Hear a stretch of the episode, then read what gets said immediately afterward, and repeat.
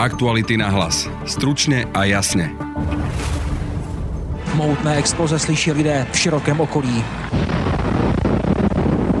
Čo presne sa stalo v roku 2014 v obci Vrbietice a s akými verziami sa pracuje dnes? Čo vieme o mužoch, po ktorých dôsledku udalosti v Česku vyhlásili pátranie a tiež o špeciálnej jednotke GRU. V podcaste budete počuť reportéra Českého Respektu Ondřeja Kundru jsou ti samí lidé, kteří utočili předtím ve Vrběticích, tak na těch kamerových záznamech prostě byli, podařilo se identifikovat. Jsou to lidé z masákostí, kteří také dělají chyby, jako každý z nás. To specializovaná jednotka, která má přes 20 lidí a jsou to lidé, kteří jsou školeni na právě násilné akce, diverzní činnost, rozvracení svobodné společnosti v západních státech. Nebyl útok proti České republice, nebyl to akt státního terorismu. Mení premiér Andrej Babiš rétoriku a prečo český prezident Miloš Zeman mlčí. S reportérom Českého reporter magazínu Jaroslavom Kmentom jsme sa pozreli aj na politickou situáciu v Česku. On si dobře vykalkuloval Andrej Babiš, že toho prezidenta prostě bude potřebovat v následujícím období a že není možný prostě, aby, aby se s ním úplně totálně prostě dostal do křížku, rozkmotřil se a rozešel se s ním. Oni se prostě vzájemně potřebují a proto on začíná ubírat prostě na uh, síle těch vyjádření Práve počúvate podcast Aktuality na hlas. Moje meno je Denisa Hopková. Naše podcasty vznikajú vďaka vašej finančnej podpore. Môžete nás podporiť cez službu Actuality Plus už od 99 centov za týždeň alebo od 3,60 za mesiac.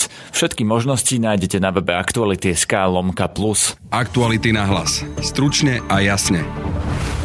Česká vláda po takmer 7 rokoch od výbuchu v muničnom sklade v obci Vrbietice, pri ktorom zahynuli dvaja ľudia, prichádza so záverom, že hlavným podozrivým má byť ruská vojenská rozviedka známa pod skratkou GRU. Jsme byli s vicepremiérem Hamáčkem jednoznačně informováni o závažných skutečnostech týkajících se bezpečnosti naší země. Dnes jsme informovali pana prezidenta Zemana o tomto případu a o navrhovaném postupu a prezident nám vyjádřil absolutní podporu.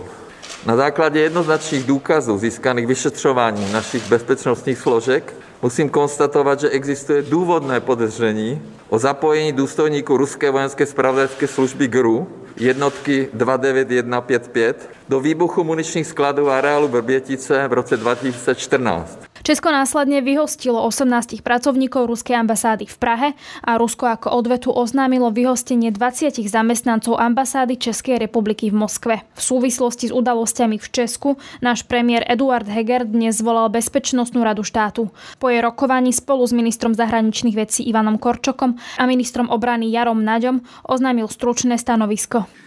Bezpečnostná rada Slovenskej republiky na dnešnom zasadnutí vyhodnotila aktuálnu bezpečnostnú situáciu v Slovenskej republike v nadväznosti na udalosti v Českej republike v súvislosti s výbuchom v roku 2014 a zisteniami českých vyšetrovacích orgánov. A zároveň prijala informáciu spravodajských služieb o aktuálnej činnosti cudzích spravodajských služieb. Spravodajské služby a bezpečnostné zložky Slovenskej republiky budú naďalej zabezpečovať ochranu záujmov Slovenskej republiky a samozrejme aj bezpečnosť občanov. Prečo táto správa prichádza až teraz, po 7 rokoch? S akými verziami sa pracuje? Kto sú dvaja ruskí agenti a čo vieme o ruskej vojenskej rozviedke? Viac o téme povie Ondrej Kundra, redaktor Českého Respektu, ktorého mám teraz na linke. Dobrý deň, vitajte. Dobrý den. Skúsme sa v skrátke a v stručne vrátiť do toho roku 2014 a vysvetliť možno aj slovenským poslucháčom, ktorí, dajme tomu, tú udalosť až tak nesledovali, že čo sa vtedy presne stalo v obci Robietice.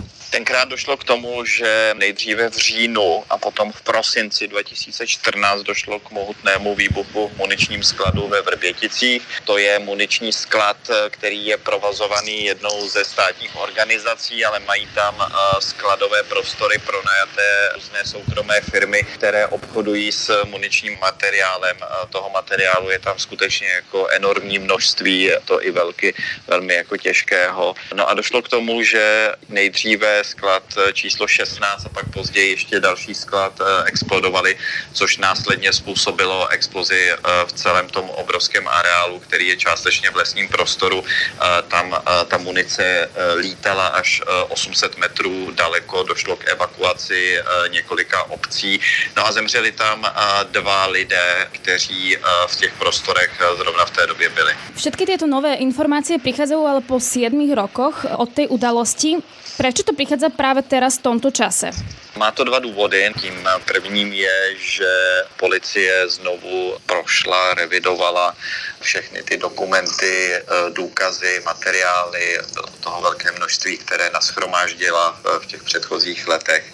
No a takový klíčový posun je spojený eh, a schopnost policie to rozluštit je spojená s atentátem na dvojitého agenta Sergeje Skripala ve Velké Británii a jeho dceru Juli. Jak víme, ruská vojenská rozvědka GRU se pokusila zabít nervově paralytickou látkou ze skupiny Novičoků, což se naštěstí tedy nepodařilo. Nicméně po tom útoku, který otřásl Velkou Británii, britská vláda vlastně zveřejnila identitu dvou mužů, kteří byli právě z rozvědky GRU a kteří za tím atentátem byli. No a to byl klíčový moment, protože od téhle chvíle ty jejich fotografie jsou známé. Když tedy česká policie později udělala revizi eh, všech těch nashromážděných listin a dokumentů, tak mimo jiné eh, v těch spisech eh, také objevila žádost dvou mužů, kteří chtěli z obchodních důvodů vstoupit do toho areálu a tam se vždycky musí posílat žádost dopředu a oni tam dali kopie, protože to je taky jako nařízené svých pasů. No a najednou detektivové viděli, že ty fotografie jsou vlastně podobné, takže vlastně už od někud znají a znali je právě díky výsledky eh, jejich zveřejnění eh, ve Velké Británii, tak to způsobilo ten posun. Viete přibližit, co přesně se teda mohlo stát, respektive, že s jakými verziami se pracuje? Ta vyšetřovací verze, se kterou pracuje policie a bezpečnostní složky České republiky, je taková, Eh, že tím cílem, proč tam měli dát do toho areálu vlastně odpalovací zařízení, byl bulharský obchodník se zbraněmi Emilian Gebrev. Podle policie tam mělo dojít v té době k vyskladňování zbraní, které mohly mířit buď na Ukrajinu, v té době válčilo Rusko proti Ukrajině, v roce 2014 ty zbraně podle nějakých spekulací mohly jít vlastně eh, těm silám, které stály jako proti Ruské federaci, která napadla Ukrajinu. Ta druhá spekulace je, že mohly jít do Sýrie zase k silám, které podporovala Ruská federace, které stály proti prezidentu eh, Bašáru Asadovi. Ty zbraně podle nějaké vyšetřovací verze měl eh, dodávat Emilian Gebrev, byť on to teď veřejně popřel, jeho společnost vydala prohlášení, že to tak není, na což reagoval potom český nejvyšší státní zástupce, že oni mají eh, důkazy silné a eh, ten útok měl souviset eh, s jako potřebou z ruské strany pana Gebreva nějakým způsobem se pokusit zkompromitovat oči jeho obchodních partnerů, samozřejmě zlikvidovat tu munici, která by pak později mohla být použita proti Ruské federaci. Tam se ale teda i vzpomíná, že k výbuchu ani nemalo dôjsť v České republike, respektive, že se pracuje teda i s tou, s tou verziou. Ako, ako mají lidé tomu rozumět? Je možné, že to bylo tak, jak říkáte, že skutečně eh, to mělo explodovat, ta výbušnina, až někdy později eh, mimo území eh, České republiky, někde na cestě těch zbraní dál. Já nevím, jaké má policie důkazy pro tuto verzi. Teoreticky je samozřejmě možné, že to mohlo explodovat i v České republice, což se tedy fakticky jako stalo. Kdyby platila ta verze, že to mělo vybuchnout až mimo Českou republiku, tak zřejmě ten výbuch mohla způsobit nějaká nešikovnost na místě, manipulace zaměstnanců toho areálu s tou municí, anebo prostě nějaká nešťastná náhoda. Jak jsem říkal, ten areál byl skutečně obrovský a bylo tam velké množství munice. Je otázka, jak kvalitně tam byla uskladněna. Ako je ale možné, že se někdo dostane do takého skladu? Ako se to dá prostě bez toho, aby si to teda někdo všiml? Tak jak jsem říkal, oba příslušníci ruské vojenské rozvědky se do toho areálu objednali prostřednictvím e, e-mailu, tam byly vloženy jejich e, dokumenty, jejich pasy, nějaká jejich identita, která mimochodem byla fiktivní, byla to krycí identita vytvořená ruskou vojenskou e, rozvědkou GRU, nicméně všechny formality, náležitosti splňovaly, vydávaly se za obchodníky se zbraněmi. Tak jak se pak dostali do samotného areálu, to je samozřejmě otázka, to přesně jako nevíme v tuhle tu chvíli, jestli je tam někdo vpustil, nebo jestli se tam dostali nějakým jiným způsobem. Ten areál byl samozřejmě hlídaný, střežený, zároveň v dobovém tisku můžeme najít články, které popisují, že v tom obrovském prostoru, který byl oplocený, který je v částečně v přírodní krajině, tak že tam byly často jako díry v těch plotech, že někdy prostě i sami houbaři, když chodili v okolních lesech, tak nevědomky prošli do samotného areálu. Títo dva agenti pôsobia v tej špecializovanej jednotke s číslom 29155. Kto sú a čo je to vlastne za špecializovanú jednotku? Ako to, že niekto taký sa pohybuje na území, pohyboval na území Českej republiky? Ruské tajné služby, ty páteřní, eh, mají eh, každá eh, nějakou jednotku, některé mají dokonce dvě ty jednotky, možná více. Teď mluvím z toho, o, tom, co je o tom veřejně známo, které provádějí násilné operace na území Ruské federace, což jsme mohli v poslední době vidět proti opozičníku Alexeji Navalnému, ale i mimo území Ruské federace na území Evropské unie nebo Severoatlantické aliance. Jednou z těch jednotek, která která tohle to právě provádí eh, na evropském území, je vámi zmiňovaná jednotka eh, GRU, která byla v minulosti eh, tedy tajná, dnes už tajná není, protože ty její info, informace o ní tedy nějakým způsobem máme. Dneska víme, že tedy zasáhla ve Vrběticích v roce 2014, později v roce 2015 se GRU podílela na pokusu o otravu právě pana Gebreva v Bulharsku. Mělo tomu dojít eh, vlastně dvakrát. Eh, zároveň později eh, je jí připisován právě ten útok, a je to doložený útok na pana Skripala ve Velké Británii. Ještě bych tomu tedy přidal pokus o infiltraci do černohorské politiky. Si to dobře pamatuji v roce 2016, tuším, v době, kdy se v Černé hoře rozhodovalo o jejím západním směřování, tak tam byly v té době volby a i do toho se GRU a Ruská federace hměšovala, chtěla ty volby ovlivnit takovým způsobem, aby Černou horu strhla z toho západního svobodného směru ve prospěch eh, Ruské federace. To specializovaná jednotka, která má přes 20 lidí, jsou to lidé, kteří jsou školeni na právě násilné akce, diverzní činnost, rozvracení svobodné společnosti v západních státech. Teraz vlastně po těchto dvou agentoch je vyhlásené pátranie Ako je možné, že vôbec uh, sa podarí odhaliť uh, identita agentov, že poznáme tváre týchto dvoch mužov a teda taká možno, že otázka, že neviem, či na ňu budete vedieť odpovedať, ale keď je na, po nich vyhlásené pátranie, nájdu sa aj respektíve, že ako toto funguje, že je nejaká šanca vypátrať takýchto dvoch agentov, ak napríklad teda už sú niekde v Rusku? Té druhé části otázky zřejmě budou v Ruské federaci, ale lze si těžko představit, že Ruská federace by je vydala k nějakému oficiálnímu vyšetřování. Neudělala to nikdy v minulosti e, s jinými svými agenty. V případě dokonané vraždy Alexandra Litviněnka ve Velké Británii, neudělala to v případě pokusu o vraždu Sergeje Skripala. Tyto lidi Ruská federace chrání, případně z nich dělá oficiálně hrdiny svého státu Za tyhle ty násilné akce. Co se týká to schopnosti eh, je odhalovat, na tom se samozřejmě podílí celá řada různých faktorů. Ti lidé v minulosti, žijeme v elektronickém světě, ty lidé samozřejmě v minulosti zanechávali nějaké stopy, používali mobilní telefony, používali právě různé dokumenty, které v Ruské federaci je možné se k ním nějakým, nebo bylo možné se k ním nějakým způsobem dostat na hlubokém internetu v Ruské federaci. Konec konců se dá dostat eh, k celé řadě eh, věcí, když člověk projeví nějaké schopnosti. Z těchto databází šlo vyčíst třeba pohyb těchto lidí na základě pohybu jejich mobilních telefonů právě útok na Sergeje Skripala také pak vedl k tomu, že britské tajné služby a policie je byly schopny najít na kamerách, jak víme, Británie má enormní množství kamer ve veřejném prostoru a tihleti lidé, když vystoupili na letišti ve Velké Británii, co jsou ti samí lidé, kteří útočili předtím ve Vrběticích, tak na těch kamerových záznamech prostě byli, podařilo se identifikovat.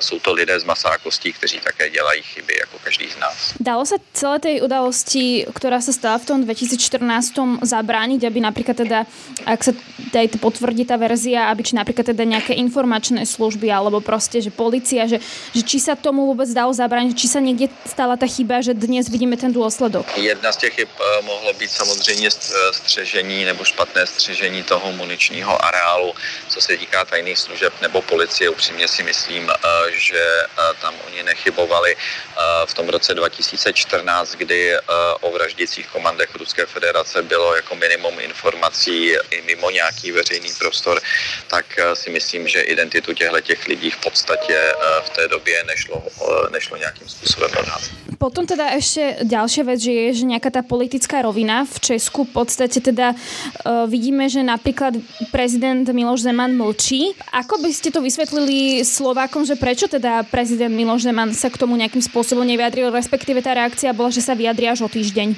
Jak víme, prezident Miloš Zeman a jeho okolí dlouhodobě vystupují ne jako zástupce českého státu, ale jako spíše jak opakovaně říkám, náměstek prezidenta Putina působící v daném čase v České republice.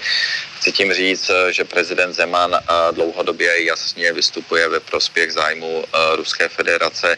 To, že nyní mlčí, tak bych si analyzoval tak, že si nechává pro sebe vytvářet nějaký prostor, aby pak vystoupil nějakým způsobem, který bude opět v zájmu Ruské federace. Včera jsme mohli vidět vystoupení premiéra Andreje Babiše, který začal mluvit o tom, že to vlastně nebyl útok proti České republice, ale že to byl nějaký útok proti bulharskému obchodníku a že to vlastně nemělo bouchnout v Česku a nějakým nedopatřením to tady bouchlo to bych viděl uh, již jako nějakou ústupovou verzi, aby pak prezident republiky uh, vystoupil a řekl, že vlastně o nic moc nešlo. On to samozřejmě nějakým způsobem jako skritizuje. Ale uvidíme samozřejmě, s čím vystoupí za, tý, za ten týden. Důležité zároveň je, že česká vláda přijala nějaká opatření, dochází k vypovězení 18 ruských špionů z jejich ambasády v Praze. Zároveň vláda oznámila Eh, že podniká nějaké kroky, aby se Rosatom, eh, ruská energetická společnost, neúčastnila eh, zakázky na rozšíření jaderné elektrárny Dukovany, ale to jsou minimální kroky. Samozřejmě ten útok byl tak masivní vůči České republice, znovu zdůrazňuji, umřeli při něm dva občané, dva nevinní lidé, kteří měli své rodiny, život před sebou, tak tyhle ty opatření, která přijímá vláda, je řekněme to minimum, co by po takové akci, která navíc způsobila škodu více než miliardu korun, měly následovat. Čiže podle vás teda česká vláda nerobí dost, alebo teda očekáváte, že ještě bude teda robiť viac? Myslím si, že ta první reakce české vlády byla správná, eh, že ten krok vypovězení 18 ruských špionů je skutečně jako razantní, ale eh, zároveň se domnívám, že další razantní kroky by měly následovat, protože Ruská federace vlastně vypověděla 20 českých diplomatů v podstatě za nic. To jsou lidé, kteří nic neudělali. Rusko tady podniklo násilnou akci, při níž zemřeli čeští občané. Česká republika nepodnikla žádnou násilnou akci v Ruské federaci. Nikdo tam nezemřel eh, kvůli krokům České republiky. Přesto eh, Ruská federace posílá 20 eh, diplomatů z Česka do Prahy. To je velmi jako drsný krok, na který by Česká republika jako nezávislý stát měla dále reagovat. Čo znamená ďalej reagovat? Ako podle vás by mala ďalej reagovat teda? Jde snížit jako počet zaměstnanců a špionáže na ruské ambasádě o větší počet lidí, než je to avizované číslo 18. Ta rezidentura na ruské ambasádě je skutečně enormně velká. Není důvod k tomu, aby tak zůstávala. Ja mám teraz na linke českého komentátora a českého reportéra magazínu Jaroslava Kmenta. Dobrý deň, vítajte. Dobrý den. Pán Kmenta, vy ste mali taký komentár k celej tej udalosti a tam ste hovorili, že ide o veľmi zložitú, citlivú politicko-bezpečnostnú aféru a že bude mať dopady pre Česko až takého fatálneho rázu. Čo ste tým teda mysleli? Aké, aké to bude mať dopadly, dopady? No, já si myslím, že tady došlo k něčemu, co bych přirovnal k tomu, že prosím, aby, abyste mě nebrali jakoby nějak až příliš vážně nebo naštvaně, že bych to přirovnal tak trochu k, jako k té vraždě, která se stala u vás na Slovensku kolegu, kolegy Jana Kuciaka protože to zamávalo v tou společností natolik, že se to odstartovaly nějaké změny. Tady došlo k tomu, že prostě tajná služba nebo bezpečnostní složky státu přišly s velmi závažným zjištěním, který otřásá úplnými základy vlastně dosavadní politi- politiky hradu a z části i vlády, Babišovy vlády, s tím, jak by se ta politika e, zejména na mezinárodní úrovni měla dělat. To znamená, že e, se něco otřáslo a teď bude záležet na tom, jak samozřejmě ta politická garnitura si s tím poradí, ale jde o obrovský zásah prostě do dosavadní koncepce toho politicko-zahraničního snažení, zejména teda hradu. Dobrý večer, já doufám, že se slyšíme. Ano. Já mám tři dotazy na pana premiéra a ta první je, nebo ten první je, jestli byste mohli jasně říct, jestli pan Hamáček měl skutečně do Moskvy letět, ano nebo ne? Neměl, já jsem to říkal xkrát. Takže podle vás to byl zastírací manévr? Ne, já jsem se vyjádřil, že tam nemá letět a nakonec tam neletěl. Já nevím o žádném zastíracím manévru. Já žádné zastírací manévry nedělám. Já se ptám, jestli ta cesta pana Hamáčka byl skutečně zastírací manévr. Já o žádným zastíracím manévru nevím. Já vám opakuju, že jsem řekl panu Hamáčkovi, že není vhodné, aby do Moskvy letěl a on zkrátka to akceptoval a nikam neletěl. Uh-huh. A druhý dotaz. Mě by zajímalo, jestli vám nepřijde mimořádně komunikačně nešťastné a neobratné říct, že, Česká, že Rusko na Českou republiku nezautočilo, když agenti jeho vojenské rozvědky nastražili bombu v českém muničním skladu a zabilo to občany České republiky. Jste to teďka řekl. Ano, já jsem řekl, že agenti GRU operovali na našem území, co je absolutně nepřijatelné, proto jsme reagovali, jak jsme reagovali. A udělali teroristický akt na zboží, které patřilo bulharskému podnikateli. Já myslím, že to řekl tady nejvyšší státní zástupce, takže já jenom opakuji po něm, co řekl a řekl to i šéf NCOZ. No ale ten útok se stal na území České republiky, takže to byl útok na Českou republiku, nebo ne?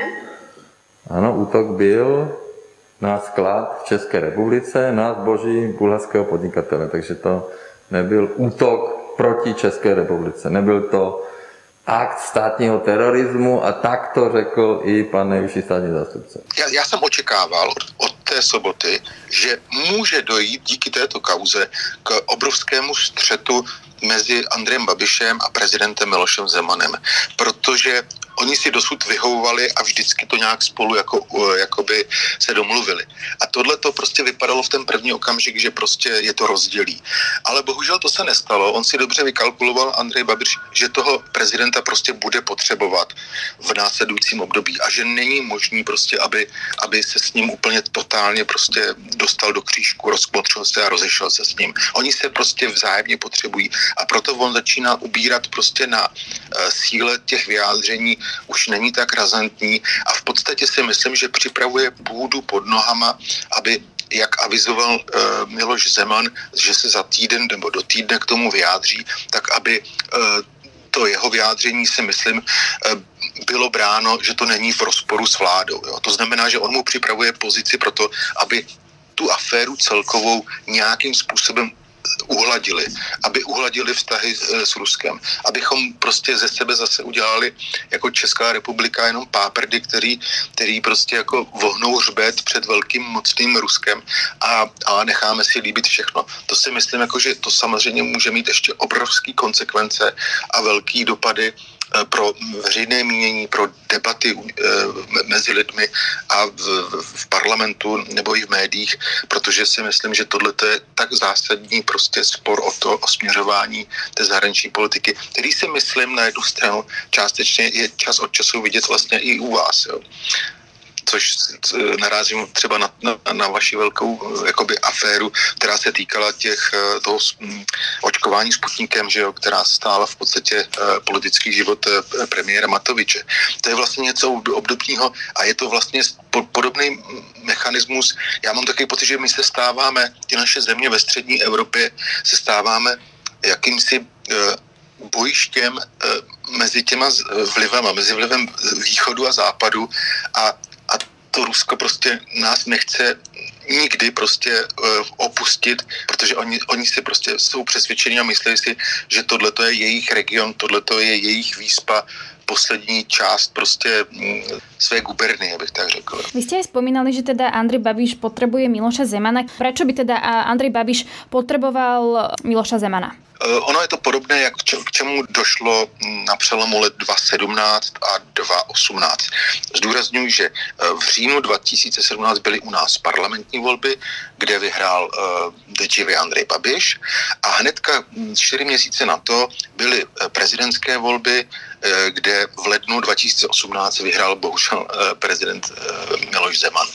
A tím a oni se už tehdy vzájemně podporovali, vzájemně si vyhovovali. Oni mezi sebou uzavírali různý drobný obchody, bych tak řekl, eh, jako ve smyslu, ty nebudeš na mě útočit a já ti zase pomůžu, když budeš mít nějaký trestní stíhání v kauze Čapí hnízdo a tak dále. Takže oni si mezi sebou v podstatě přelívali takovou důvěru mezi voličema a to všechno vedlo k tomu, že prostě pak nakonec se jim to podařilo a uzavřeli tenhle ten velký mocenský pakt, který se tady vlastně táhne už čtvrtý rok. A to samý vlastně e, očekávají, že se bude odehrávat i teď, protože nás tady čekají zase v říjnu další parlamentní volby.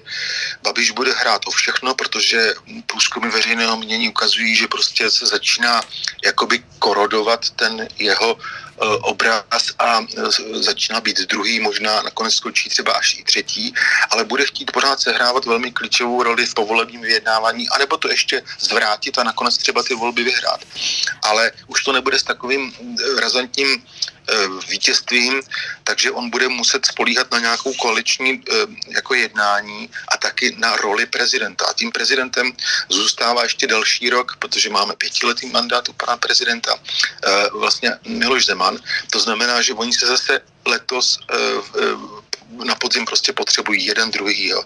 Když prostě si Andrej Babiš rozhádá Miloše Zemana, tak bude mít hrozně těžkou pozici pro to, aby si případně udržel tu premiérskou pozici pro po příštích volbách. Nerozhneva si takto, ale Andrej Babiš eh, například svojich voličov alebo ľudí, ak, ak napríklad teda bude ustupovat z tej svojej retoriky, lebo predsa len Zeman je ako keby naťahu až potom, ale Babiš musí presvedčiť svojich voličov a teda ja neviem, ako je vnímaná celá táto udalosť v Česku, ale či práve týmto si nemôže pohnevať voličov, čiže ako keby, že nie je logická, logické to postupovanie, respektíve uh, to, to čo opisujete. Jasně, to máte pravdu. Eh, já jsem přesvědčen, že, eh, a teď to je můj nějaký odhad, to bychom museli prokonzultovat s odborníky sociologie a, a tak dále, ale já si myslím, že tak více jak polovina voličů Andreje Babiše prostě mu věří natolik, že se nenechá zvyklat problémy, které teď vznikají v té debaty o, o vrběticích a o jejich důsledcích. A ta další Eh, polovina má samozřejmě ten potenciál, že mají vlastní, víc vlastní rozum a možná je bude víc drásat to, že, že, že on ztrácí tu um, autentičnost ten Andrej Babiš a, a podřizuje se až příliš Zemanovi, který ho třeba ta další část těch voličů Andreje Babiše ani tolik nemusí. To znamená, že to může za, zamávat s jeho e, preferencemi a proto celkově si myslím, že je hrozně důležitý, aby se o tyhle ty věci eh, diskutovalo i nadále a vedla se kritická debata ve společnosti, protože si myslím, že se teď dostáváme do další fáze, bych řekl skoro hybridní války, kdy prostě oni se budou snažit mm, ten problém zmarginalizovat, eh, jako zjednodušit, že to se vlastně skoro nic nestalo a podobně. A tím pádem budou ovlivňovat veřejné mínění a lidi a své voliče, jako aby je v úvozovkách pohladili po hlavě a řekli, jedeme dál, nic se neděje, to se prostě stává. Takže prostě je to zase válka i, i o voliče a bude tomu nasvědčovat vlastně ta jejich retorika v těchto těch následujících dnech. No. Neskôr po obede investigatívci z Belinkatu v spolupráci s českým týždenníkom Respekt priniesli nové zistenia, podľa ktorých operácia, ktorá v roku 2014 skončila výbuchom, bola oveľa masívnejšia, než sa doteraz vedelo. Ako píše Respekt, zúčastňovalo sa na nej najmenej 6 agentov z jednotky GRU, a to vrátanie aj jej veliteľa. Zistenia tiež naznačujú, že akcia vo Vrbieticiach sa mala pravdepodobne odohrať skôr, no z neznámych dôvodov sa odložila od niekoľko dní. Pre dnes je to všetko, ale téme sa budeme venovať aj v ďalších podcastoch. Na dnešnom podcaste spolupracovali Adam Oleš, Nika Pindiaková a Jan Petrovič. Pekný zvyšok dňa želá Denisa Hopková. Aktuality na hlas. Stručne a jasne.